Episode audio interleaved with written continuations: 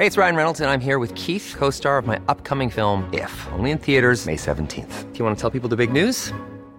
All right, I'll do. Sign up now and you'll get unlimited for $15 a month in six months of Paramount Plus Essential Plan on us. Mintmobile.com slash switch.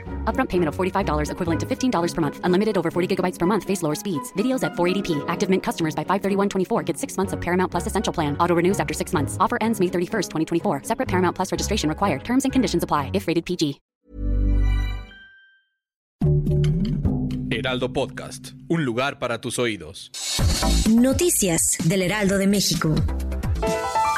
Giovanni N. o Yannick N., quien también es conocido como el alemán, permanecerá en prisión preventiva justificada por su probable responsabilidad en el atentado armado en contra del empresario Eduardo Viven, ocurrido el pasado viernes 15 de octubre en los alrededores del Aeropuerto Internacional de la Ciudad de México, por lo que deberá permanecer internado en las instalaciones del reclusorio norte.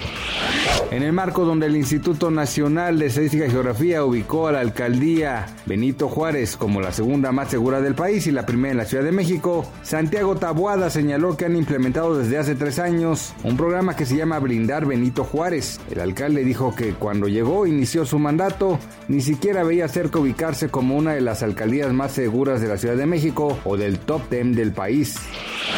Las autoridades estadounidenses detuvieron a más de 1.7 millones de migrantes a lo largo de la frontera con México durante el año fiscal 2021, el cual finalizó en septiembre. Las detenciones de la patrulla fronteriza se dispararon hasta alcanzar los niveles más altos jamás registrados, según datos inéditos de la Oficina de Aduanas y Protección Fronteriza de Estados Unidos y recopilados por The Washington Post.